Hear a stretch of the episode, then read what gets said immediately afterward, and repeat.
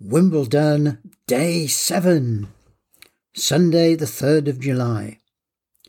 Heather Watson and Cameron Norrie face the biggest matches in their career today. 12:30 p.m. Proceedings warming up nicely. But first, a spectacular parade of champions in centre court in order of number of Wimbledon championships won. A spectacle of nostalgia culminating with ear-defeating applause for Billie Jean King, hooray!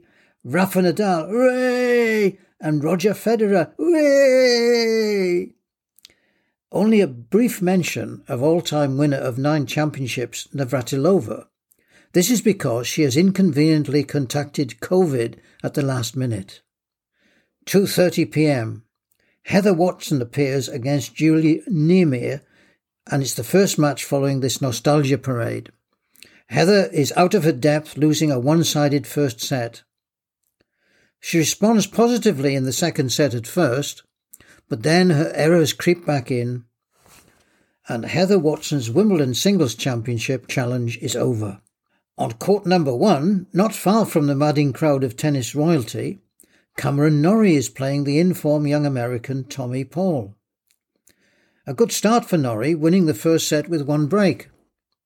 Reading a return of a drop shot, he continues his good work and breaks service again. There is some fashionable criticism of the big backswing of players like Norrie. It's said to be difficult for the player to retain balance quickly. It's certainly working for Norrie.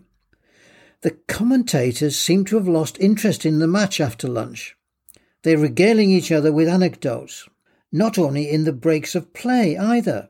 They pause momentarily as Norrie wins a second set, observing how well he's playing.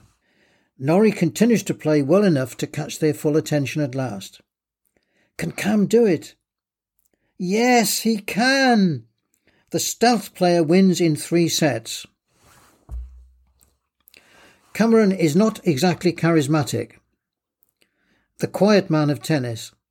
Even the reception to his interview is still warm rather than rapturous. The biggest cheer was when it was pointed out that 17 British players started in the singles, and he's the only one who remains now to take part in the second week. News from number one court is that he faces the veteran Belgian player Goffin in the next round. 6 pm. Two of the most promising young male players have also been in action. Jannik Sinner against Carlos Alcaraz. The Italian Sinner wins the first two sets. Alcaraz is hanging on, but sheer persistence after facing match points helps him escape into a fourth set. In some ways, it's more of the same. Alcaraz struggles, fights ferociously, but again Sinner has the edge. Eventually, the 20 year old Sinner triumphs against the teenager, but these are big players for the future. Watch this space.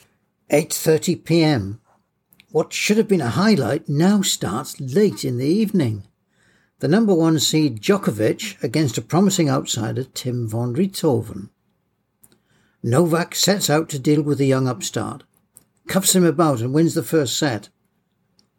Oh, I feel signs of podcastvitis. It's been a long day. Will Novak defeat his young challenger? Will I recover from my podcastvitis to report what happens next? Listen for tomorrow's Wimbledon report for answers.